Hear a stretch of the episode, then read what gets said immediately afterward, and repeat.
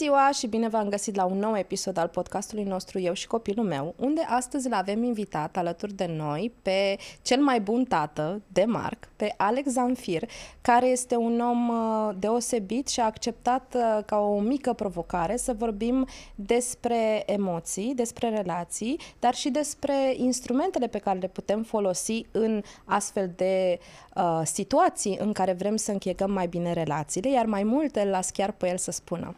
Alex, mulțumesc că ai acceptat invitația. Mersi și eu de, de invitație, mă bucur să fiu aici alături de tine. Super. Și prima întrebare pentru cei care nu te cunosc și care nu au chef să dea search pe Google să afle cine ești, o să te rog așa pe scurt să te prezinți chiar tu. Sigur, înainte aș vrea să încep însă cu cel mai important lucru și, atunci, și anume să povestim cât de minunat este Petrișor, regizorul nostru. Uh, o chestie importantă, că el ne face să arătăm atât de bine sau nu în funcție de cum îl uh, lăudăm. Uh, îmi place să spun despre mine că sunt uh, soțul ei și tatălui Marc. Am făcut uh, și mi se pare fani să povestesc că am terminat liceul la o facultate, la o clasă de informatică. Am făcut ASEul la specializarea economia și gestiunea producției agricole și alimentare și apoi firesc am intrat în publicitate. Adică era Firesc. ce puteam să fac altceva, nu? Normal. După care, după publicitate, am uh, început un blog, Cel mai bun tată, uh, care are o poveste interesantă de unde mi-am ales acest nume și care sună, știu, știu cât de arogant sună și e foarte interesant, mai ales când mă duc undeva și nu mă cunosc alți bărbați și mă prezintă vreo femeie și spun, nu știu dacă știi pe Alex, el este cel mai bun tată, știi? Și prima reacție a bărbaților este, da, eu sunt cel mai bun tată, știi? și eu le povestesc așa, este că eu sunt doar cel mai bun tată al lui Mark sau încerc să fiu, că cel mai bun tată al lui Mark.ro ar fi fost un nume de blog horror, mai, mai ales că Mark este scris cu capa, nu l-ar fi indexat Google, nu ar fi găsit nimeni. Um, și după ce am, uh, scris, am început să scriu pe acest blog și să devin așa uh, încet, încet un uh, influencer sau un micro-influencer în piața asta de parenting din România, la un dat, în timpul pandemiei, când am devenit șomer la propriu, adică în timp ce mulți oameni au băgat la greu muncă în, în timpul pandemiei, inclusiv uh, Iulia, soția mea, care este psiholog și care face și traininguri de inteligență colaborativă în companii, iar atunci, la începutul pandemiei, toate companiile vreau tot fel de traininguri ca să țină oamenii cumva aproape, pentru că erau și extrem de panicați.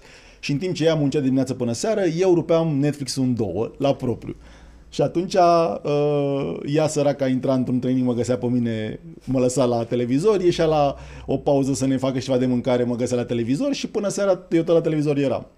Și atunci, um, undeva prin vară, nemai suportând să mă vede, să mă vadă cum nu fac nimic, a fost foarte drăguță și știind ce butoane să apese, mi-a zis, mă, mi se pare că ai un creier foarte mișto, poate cel mai mișto creier din toți oamenii pe care îi cunosc eu, dar în curând el se va lichifia și va fi un point of no return, adică de la un punct încolo nu mai ai ce să faci cu el, știi? și poate ar trebui să te gândești să încerci să faci ceva ca să îl pui la treabă. Și atunci, uh, având ideea asta că ok, ar trebui să încerc să fac ceva legat de tot de uh, familie, pentru că dacă aș încerca să vând cauciucuri, nu cred că ar cumpăra nimeni, că nu mă pricep să vând cauciucuri. Uh, și având în același timp și în minte faptul că o chestie pe care o observasem și anume că deși fizic petreceam mult mai mult împre, timp împreună, fiind blocați cu toți în casă, de foarte multe ori eram mult mai uh, dezbinați și deconectați, pentru că na, noi adulții eram cu fricile noastre, cu temele noastre, cu anxietățile noastre legate de pandemie și de ceea ce se întâmpla, că nu știam nimic ca nimeni în acele prime luni, nu veneau decât știrile de prin alte țări cu mm. toți internații și cu toți uh, oamenii săraci care au murit. Uh, și atunci, na, de obicei când ne strângeam seara la masă, Mar zicea, vreau și eu un pic de mâncare, dar ce mâncare? Tu nu ești în stare și era copilul, nu înțelegea ce se întâmplă, de ce urlăm la el sau de ce urlu eu la el din, fără un motiv. Și când mi-am dat seama de ce fac acest lucru, am zis, ok, poate ar trebui să încerc să mă gândesc la niște, să creez ceva astfel încât să ajute pe oameni și pe părinți în mod uh, special să se reconecteze cu copiilor. Și așa mai venit de acestor uh, uh, jocuri de Funny Brand, uh, Uh, jocuri sub forma unor seturi de cartonașe cu întrebări pe diferite teme, jocuri de conectare sau de reconectare cu prietenii și cu familia. Știi? În ideea că, ok, la un dat după o zi lungă în care cu toți am fost mai mult sau mai puțin conectați la ecrane, hai să lăsăm tot deoparte, ne punem la masă sau pe jos pe covor și începem să ne jucăm astfel încât să ne să râdem împreună, să ne amintim lucruri împreună, să plângem eventual împreună și în final să ne, să ne reconectăm. Și așa am, uh, am pornit această în viața de uh, antreprenor cu aceste jocuri și asta fac și de atunci încoace. Și acum întrebarea de bază. The Funny Brand? Da. Um, am avut uh, în cap uh, de la început, ok, am avut, am background de, de publicitate. Și deci atunci am avut în cap să încerc să creez ceva uh-huh. care să nu fie neapărat legat la, uh, de jocuri. Ce îmi place mie, ce mi-ar plăcea mie să devină The Funny Brand la un moment dat, sau această companie să fie o companie care îi conectează pe oameni, indiferent sub ce formă. Că acum sunt jocurile, că data viitoare s-ar putea să fie o carte, că s-ar putea să fie o cafenea în care nu ai voie să intri cu telefoanele și nu ai voie să intri decât dacă sunteți doi și stați de vorbă și așa mai departe. Ideea e să fie de, de conectare. Și atunci m-am gândit la ceva general, care să sune mm-hmm. ok și eu în prezentarea mea trebuia să mai spun că mie mi se pare că uh, atunci când scriu, de cel mai multe ori scriu cu umor despre uh, aventurile mele de tata. Asta n-a fost demonstrat până acum. Dar ce po- adică asta nu o spun eu, știi? Uh-huh. Dar ce, ce pot să garantez oamenilor este că de foarte multe ori dacă mă, mă vor găsi scriind într-o cafenea, sunt șanse mari să mă găsească râzând de unul singur, pentru că mie ceea ce uh, gândesc sau lucrurile pe care le leg din ceea ce mi se întâmplă, mi se par foarte funny, știi? Ceea ce până la urmă e suficient de ok, cred eu, până la, până la un punct cel puțin și văd din reacțiile celor care citesc ceea ce scriu eu că și lor li se pare suficient de funny. Și atunci m-am, mi-am dorit să fie acest uh, uh, funny în ceea ce aș fi creat. Și după aia când mi-a venit ideea de The Funny Brand și am căutat pe net și am văzut că nu există, a fost pentru mine wow, cum se poate să nimeni să nu se fie gândit să fie înregistrat, măcar ideea de să înregistrezi și vezi tu ce faci la un dat cu el, știi? Și pentru că nu s-a întâmplat chestia asta, am zis, The Funny Brand sună foarte, foarte mișto ca și brand în care poți să dezvolți practic orice. Orice îți vine în minte, poți să faci la un dat să fie funny, știi? Și așa a apărut The Funny Brand. Și ție ți s-a părut că este suficient de funny să începi jocurile astea pe post de flashcard-uri? Da. De ce? Flashcard-uri, n-am auzit niciodată termenul ăsta. Ce înseamnă flashcard-uri? Fix asta. Da? Adică ai aceste carduri, da, care sunt de o anumită mărime uh-huh. și merg pe ideea de flash, adică acum sunt Acum nu sunt. Ce Acum tare! Sunt, știi? O să, o, să, o să preiau acest termen. Prima oară mi-am avut în minte jocul Dakash, cu asta am pornit, știi? Uh-huh. Care dacă, jocul Dakash este, are 80 de întrebări de genul dacă aș fi uh, președintele Americii pentru o zi, aș puncte puncte. Dacă uh, aș putea vorbi limba unui animal, aș alege să vorbesc puncte puncte și mai departe.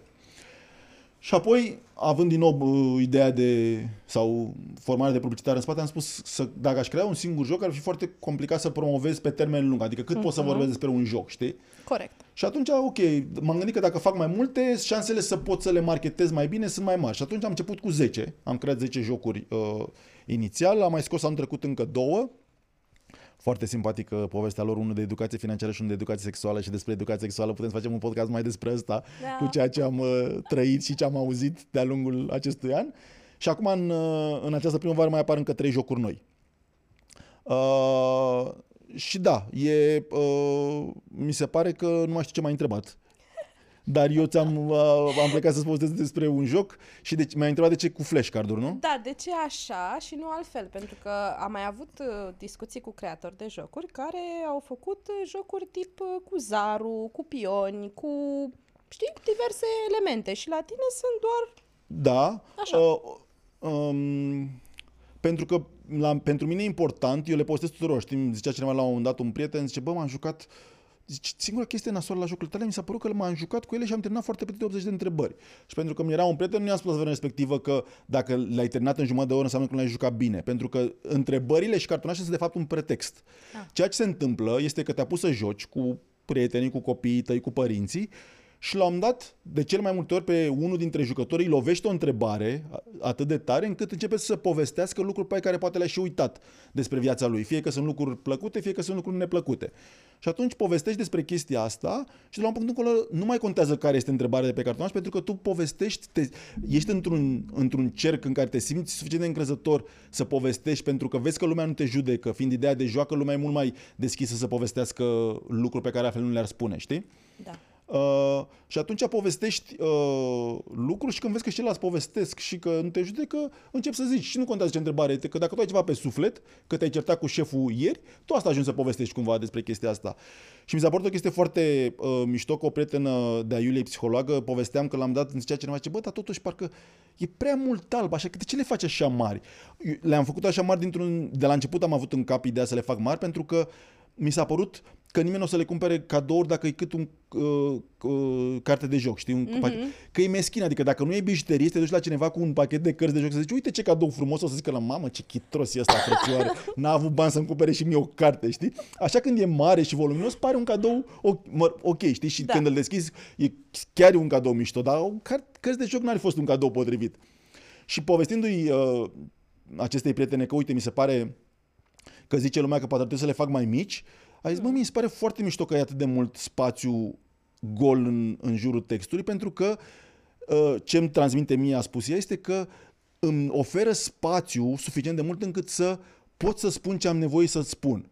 Și mi s-a părut o chestie foarte interesantă, știi, pe care n-am făcut-o la momentul respectiv, nu știu dacă am gândit-o în subconștient sau nu, dar mi s-a părut o chestie mișto. Mai ales că, e, na, dezvoltându-ne împreună cu Iulia, care este psiholog, uh-huh. am avut chestia asta în spate, să fie niște întrebări care să te scoată în- uneori din zona de confort și fără să-ți dai seama atunci când te joci cu prietenii tăi să fie de fapt un fel de terapie în grup. Dar fiind sub formă de joacă, nimeni nu se supără. Da. Așa dacă le spune, bă, ce faceți? Hai diseară pe la noi să facem și noi un pic de terapie în grup, ar fi ok, nu vin, rămân eu cu Iulia.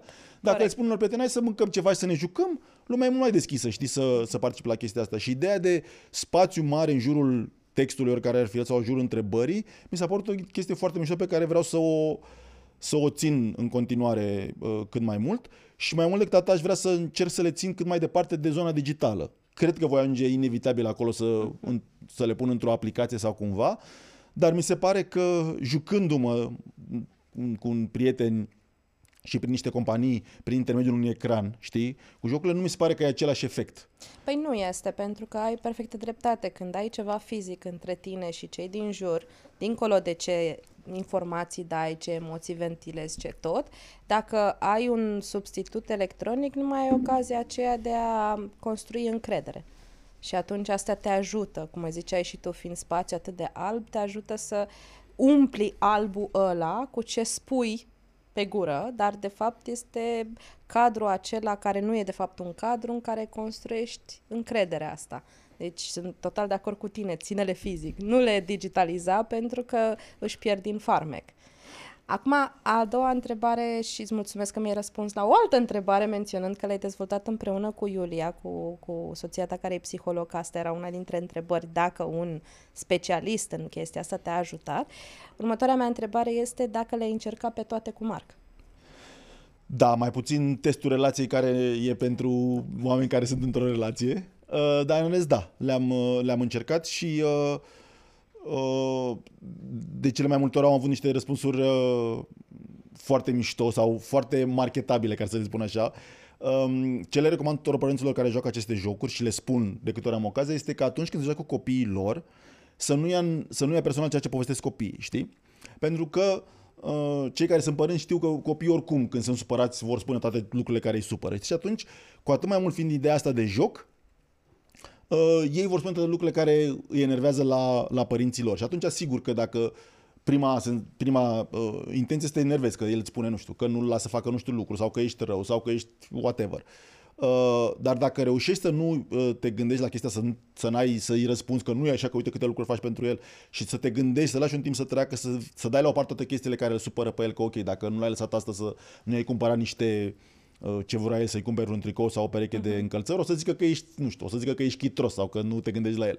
Dar dacă treci de chestia asta și l asculți cu adevărat și după aia te gândești la ce ți-a povestit, copiii vor spune niște lucruri foarte interesante pe care altfel nu le-ar povesti despre familia lor, despre ceea ce simt, despre cum văd ei anumite lucruri care se întâmplă, știi?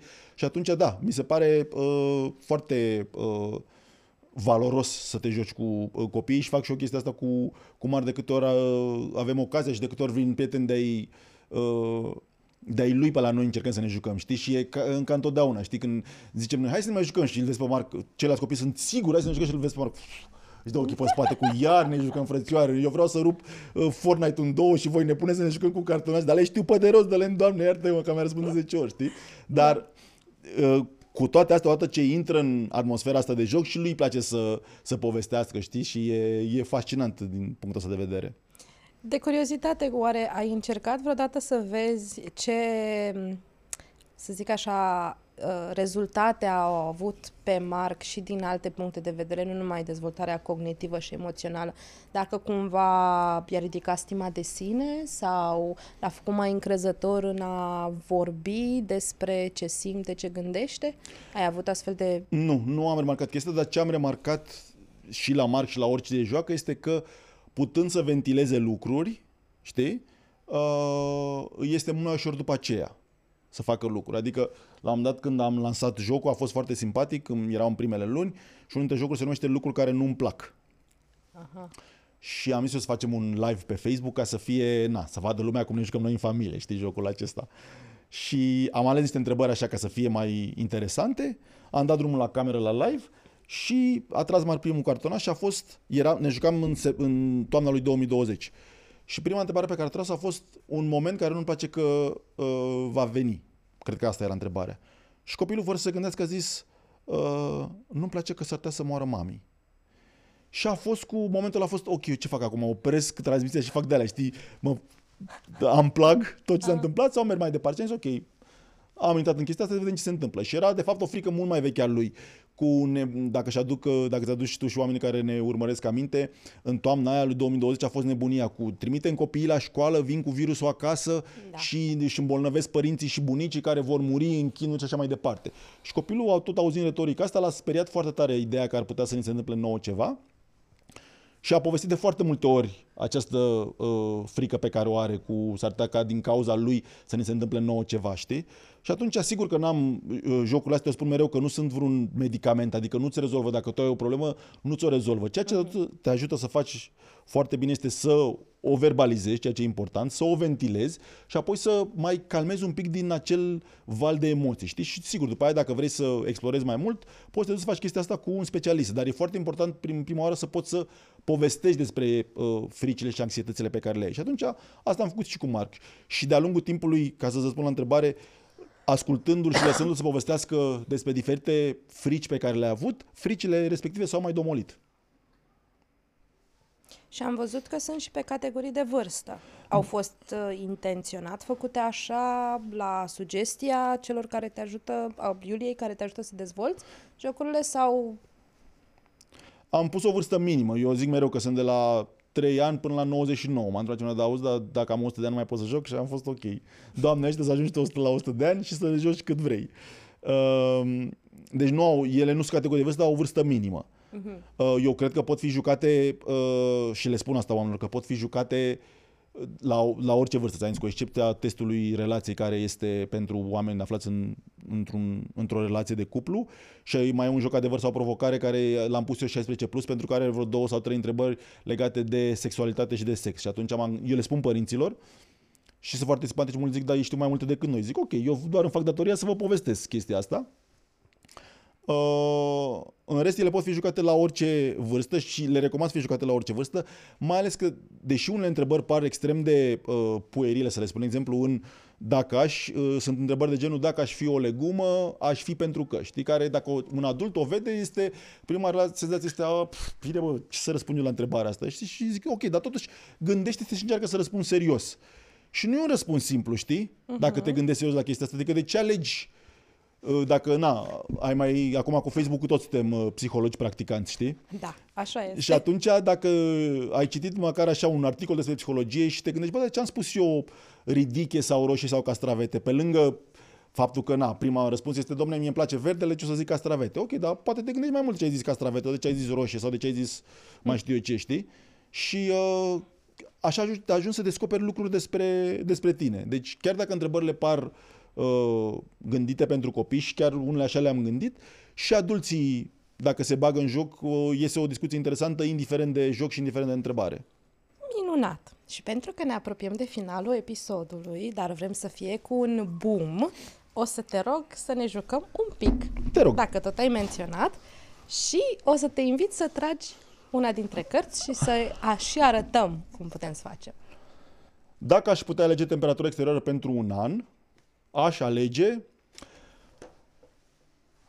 Bun. Eu povestesc așa. Uh, cum vă spuneam și vouă la începutul uh, interviului, înainte să intrăm în direct, la mine de foarte multe emoțiile se transmit prin, uh, se manifestă prin transpirație abundentă, știi? Um, cu toate acestea, prefer mult mai tare caldul decât frigul. Deși la frig mi este mult mai ok. Când mă duc într-un studio în care trebuie să înregistrez ceva și sunt 15 grade de la aer condiționat, zic, mamă, ce toată lumea tremur de frig și eu zic, bă, e ok că cât aș putea să transpir totuși la 15 grade? Adică poți să ții sub control chestia asta. În realitate, mă simt mult mai confortabil la uh, căldură. Și atunci, la întrebarea asta, se răspunde că aș alege 25 de grade să fie tot timpul. E o temperatură bună. Da. Poți să faci și baie la temperatura asta și mie îmi place să mă scald în mare, deci ok. Super. Alex, Trebuie să tragi și tu, nu? A, trebuie să trag și eu? Da. Ah, am crezut că scap. Nu. O să fac și o ca tine și o să tai pachetul. Se vede. Dacă aș fi obligată să stau trei zile fără să vorbesc sau fără să dorm, aș alege vineri, sâmbătă și duminică. Și ce alegi între cele două? Ah, deci Fie să una, aleg fie alta și de ce? fără să vorbesc sau fără să dorm. Vai, e foarte greu, că îmi place și să vorbesc și să dorm. Știu că e greu, eu le-am făcut, să știi. Um, trei zile fără să vorbesc. Pentru că în uh, formarea mea de jurnalist, prima regulă de bază este că întâi asculți și pe urmă zici ceva și cred că ar fi un bun exercițiu să-mi aduc aminte de ce înseamnă să asculți activ decât să vorbești. Cred că ar fi o lecție bună, așa, un, un kind reminder, să zicem. Tare. Mersi mult de tot. Chiar, uh, chiar sunt foarte faine și trebuie să te felicit pentru ideea venită, pentru că asta chiar te scoate din zona de, de confort și sco- să construiești relații, ai văzut și tu că e cel mai dificil lucru din lume. Și acum, înainte de a încheia, aș vrea să te invit să mai spui dacă ar fi să transmiți un singur mesaj către cei care ne urmăresc, cu mențiunea că majoritatea sunt părinți, ce ai vrea să le transmiți? Nu legat de jocurile tale, legat de ce vrei tu. Aș prelua ideea ta și deși nu sunt jurnalist, le spune să-și asculte copiii. Super. Mulțumesc tare mult. Mersi și eu. Dragilor, ăsta a fost episodul nostru. Sper că v-a plăcut uh, să-l ascultați, să-l urmăriți, cât mi-a plăcut și mie să-l fac împreună cu Alex. Uh, și cum zicea și el, să ne ascultăm copiii, este poate cel mai bun lucru pe care putem să-l facem ca să ne creștem o relație sănătoasă și dacă nu avem idei, vă recomand să folosim jocurile lui Alex, The Funny Brand, pentru că o să ne scoată din zona de confort și o să ne facă să ne, adu- ne aducem aminte cine suntem, ce facem și unde vrem să ajungem. O zi minunată tuturor!